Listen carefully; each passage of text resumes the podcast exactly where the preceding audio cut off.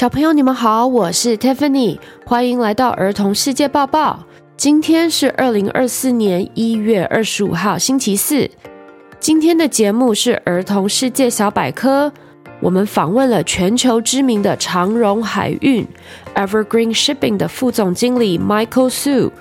全方位的了解海运。本集节目非常精彩，我们分成了上集还有下集。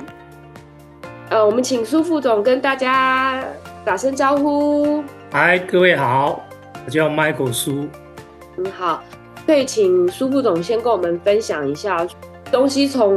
A 点到 B 点会有哪一些运输的方式？就是你从货物要从 A 到 B， 一定要有载具。一般你依着用海运船，或者用空运，但是因为地球还是有蛮大部分是陆地，那么所以我们总结就有海运、空运、陆运，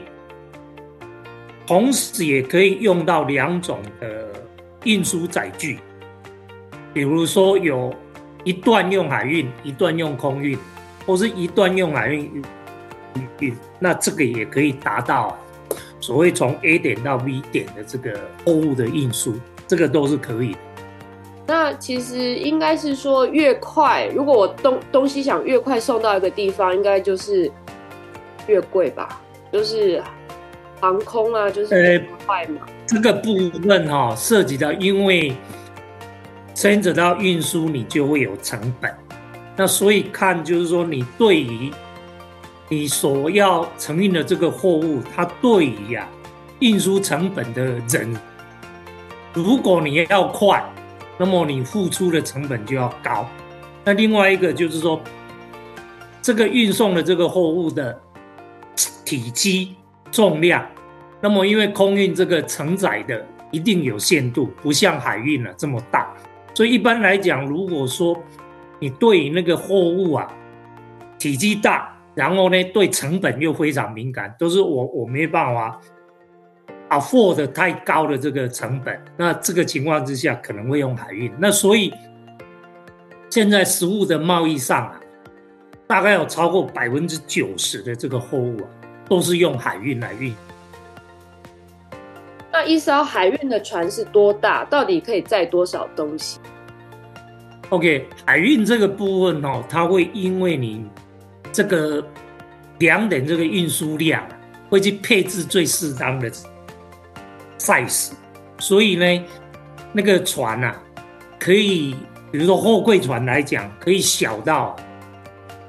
可能只能装载五百 T U， 哦，那所谓的五百 T U 就是五百个二十尺这个英尺的这个货柜的这个呃单位呢，可以小到五百，可以走远洋的两万四千 T U。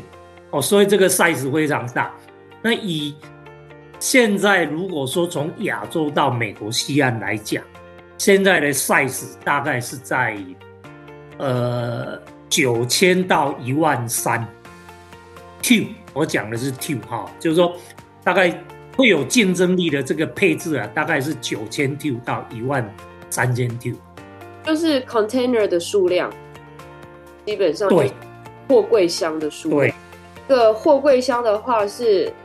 我们是从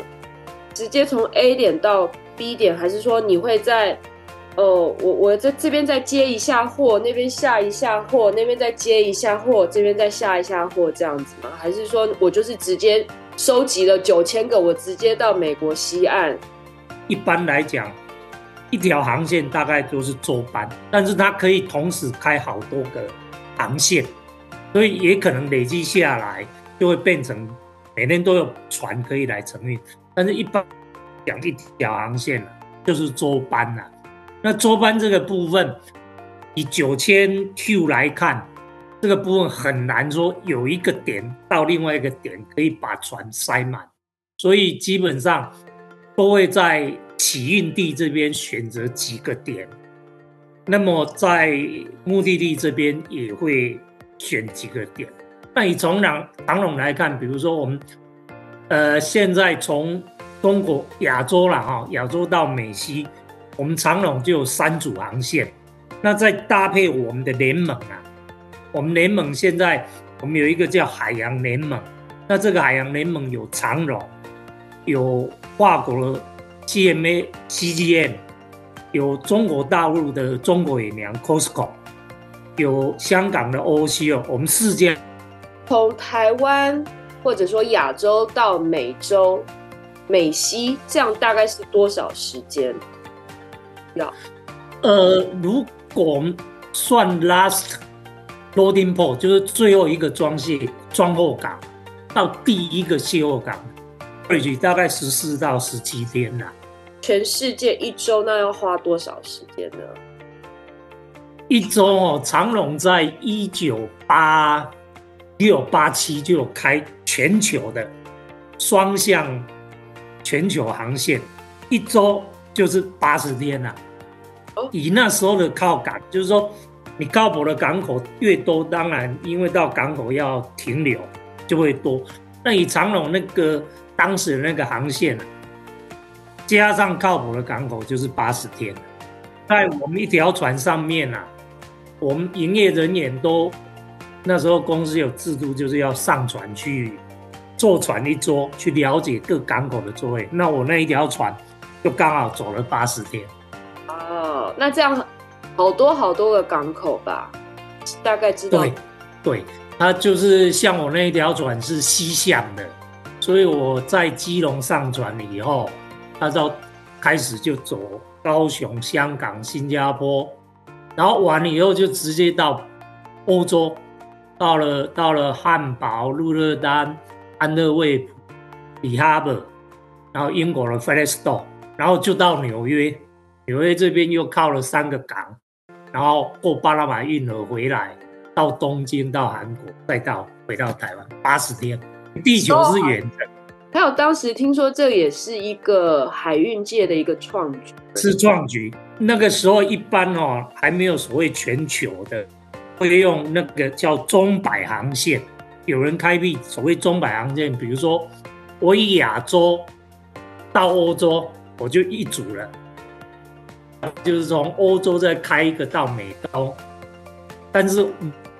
没有没有绕一圈的，就是。没有绕一圈，它就是中摆用两组船这样子摆来摆荡。那长荣在一九八五八六的时候是开辟全球的，而且是双向 ，Eastbound Westbound 的双向的航线。很很感动哎，就我们台湾这个世界第一，有货要怎么把这个货送到美国来呢？你也可以直接就。打电话到长荣的定位可就可以了，去订仓可以的。另外一个，现在当然有所谓的货运承揽商，叫做 Freightwater， 你也可以透过他们，因为这个 Freightwater 一般可以提供 door to door 就户到户的这个 service。那么一般的船公司只能提供到 port to port， 就是说。从台北港到洛杉矶，那你的货不太可能就在洛杉矶，因为你到洛杉矶以后，要所谓的曝光，要在陆运送到你的仓库或者家里。那这个部分啊，是让这个陆运的安排要去帮忙做这个报关。那这一些东西啊。就是货运承揽商，他们有提供一个所谓的呃door to door的这个呃一条龙的服务。如果在船上使用洗手间或者洗澡，这些水是直接排到哦，不行的，不行的。这一些使用过的所谓污水的这些水啊，通通要收集起来。那么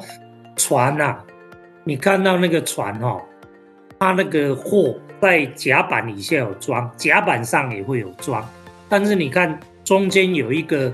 很高的那个白色的，一般都是白色的那个，那个是驾驶台。那驾驶台的下上面是驾驶台，下面就是船员的住的地方，住舱。那么里面所有的生活的这个废废水、废东西啊，全部都要收集起来，这个绝对不可以排到海里去，这会污染环境，那绝对不可以，这个一定都是回收的啊啊，靠港以后、啊、再来做处理。所以这个部分事实上海运这一块、啊、还是非常重视的这个环境、啊、当然船公司会自己做，那另外呢相关的这个呃我们讲哦，联合国下面有一个叫做 I M O Maritime Organization， 这个是国际海事组织，那这个这个 organization 它会去制定很多 regulation and rules 来规范这些船舶不可以啊去做污染海洋的动作。对，这也是我们儿童世界报告非常关心的一个议题，因为我们之前也做过一个报道，有一些货柜船它用风力发电，那不知道你们有没有就是这一方面的一些计划？有的，其实都在做、哦、就是所谓的节能减碳爱地球、啊、现在海运这一块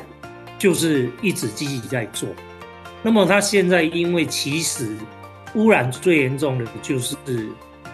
它还是使用的这个动力还都是石化的燃料，就是油啊，这个油都是石化提炼出来的。那这个部分当燃烧了这些油以后啊，其实都会产生污染。那当中二零二二年开始叫做要消除二氧化硫，还有一些属于也是会破坏地球臭氧层的这些东西，那针对的就是二氧化硫这个部分。二氧化硫这个啊，从二零二二年开始 I M O 就有制定可以烧高硫的这个重油，那么就要烧比较低的，对地球的这个产生二氧化硫这个很少的这个部分已经执行了。那么从二零二三年开始啊，要减少二氧化碳的 排, 排放，所以这个部分又要求两种新的造船要属于高能效的发动机这个部分的使用。那如果说已经既有的船啊，一样也要求你不能够排放过多的二氧化碳，那所以排放可能就是使用比较少的这个油，那就是降低这个船速，可以烧的比较少。那另外一个当然就是说不会产生二氧化碳的。那现在呢，呃，新的这个船从二零二三年开始以后，大量的这个船舶都具备啊，使用两种燃料，一个当然就是石化的这个传统重油，那另外一个呢，现在趋势有用甲醇，有用 L N G， 哦，那现在普遍都是甲醇比较多啦。那所以呢，船这个变成说在配置的时候啊，东西可以烧两种。那希望就是说，未来使用的这个燃料不要去生产二氧化碳。那也会再进步到就是说未来这个烧了重油产生的二氧化碳能够回收回来以后，这个二氧化碳、啊、再来重新 recycle 产制绿甲醇，那这样呢就会让地球啊遭受了这个二氧化碳的这个污染就会大大减。所以这方面其实海运业啊非常的努力在做这方面所谓节能减碳爱地球的。在疫情期间，这个海运价格是非常高的，后来又慢慢下来。那现在因为有这个所谓的红海危机，是不是这个价格又飙上去？红海危机之前我再来解释，在二零二零年开始到二零二二年下半年、哦、这个东当中当然就是呃海运的运费有飙上去。那飙上去啊，其实最主要原因就是 COVID 以后大家瞬间的对于这些东西的要求，因为生活习惯改变造成瞬间要大量的这个消耗品。另外一个港口也消化不好消化不了，所以其实那个因为涨，航商当然有赚到钱，可是其实也牺牲了很大的这个所谓的运量，因为你的船一旦该回来没回来，那那你也没办法再再去收更多的货、哦、所以那一段其实整个所谓的 logistic disruption， 就是说整个物流啊都乱掉了，各方的这个 supply chain 通通乱掉。那这一次红海危机主要就是说巴勒斯坦哦，在加沙那个地方有去侵入到以色列，以色列就派兵进攻加沙，那就引起了所谓以色列跟这些阿拉伯国家的纷争。那么现在红海危机造成的是有在也门，他是同情哈马斯的，一开始他只讲说我要针对以色列的船，只要经过那里，那我会在红海，就是这个船啊，其实到欧洲这边，红海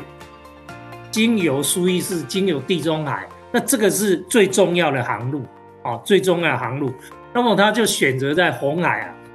最接近的有一个叫曼德海峡，在那边，他就因为那个船都要经过那个海峡，所以他就在那边用飞弹、用无人机来攻击这个船。那一开始他讲说我只攻击以色列的船，或者这个船要是以色列的，但坦白讲他没有办法很清楚的去辨识，因为他无人机也好，飞弹也好，实际发生的结果是说不是以色列船也被攻击、啊、所以大家就就所有航商就原来在行走这个航道上面的通通不敢走了。那不敢走以后怎么办？就回到没有苏伊士运河以前最老的路，那就是走南非好望角那个绕啊。如果以船舶、哦、我们讲从可伦坡，从可伦坡斯里兰卡的可伦坡算到荷兰的鹿特丹，走原来经由苏伊士红海这个路呢，跟走好望角要多七到十天，来回的话就是十四天。那么我们在讲周班的时候，十四天代表什么意思？同时一条航线上面要多两条船，那所以又引起要再调船了。那调船以后 space 不足，那所以运费当然就会往上走。那另外就是说，这个海上保险。就是船都要保险，货要保险，人要保险，这保险费就剧增了，就战争险。啊，所以其实运费是有有往上来，可是并没有像以前那个是整个物流乱掉了那个。现在运费水准大概是二零二一、二零二二那个尖峰啊，大概一半而已、啊，还没有说飙到。那可是没有红海危机之前。运费已经真的回到二零一九年之前的水准，那那个水准，航商都赔钱的的水准，所以大家本来对二零二四就比较保守，那因为这个这个事情以后，就让航商喘口气。It's quiz time。请问最大的货柜船可以装多少个货柜？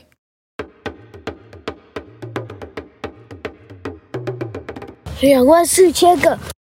请问可以把船上的洗澡水排放到大海里去吗？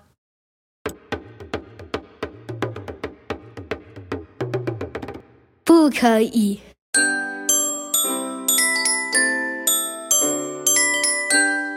Shoutouts of the day。大家好，我是木姐，我今年二年级。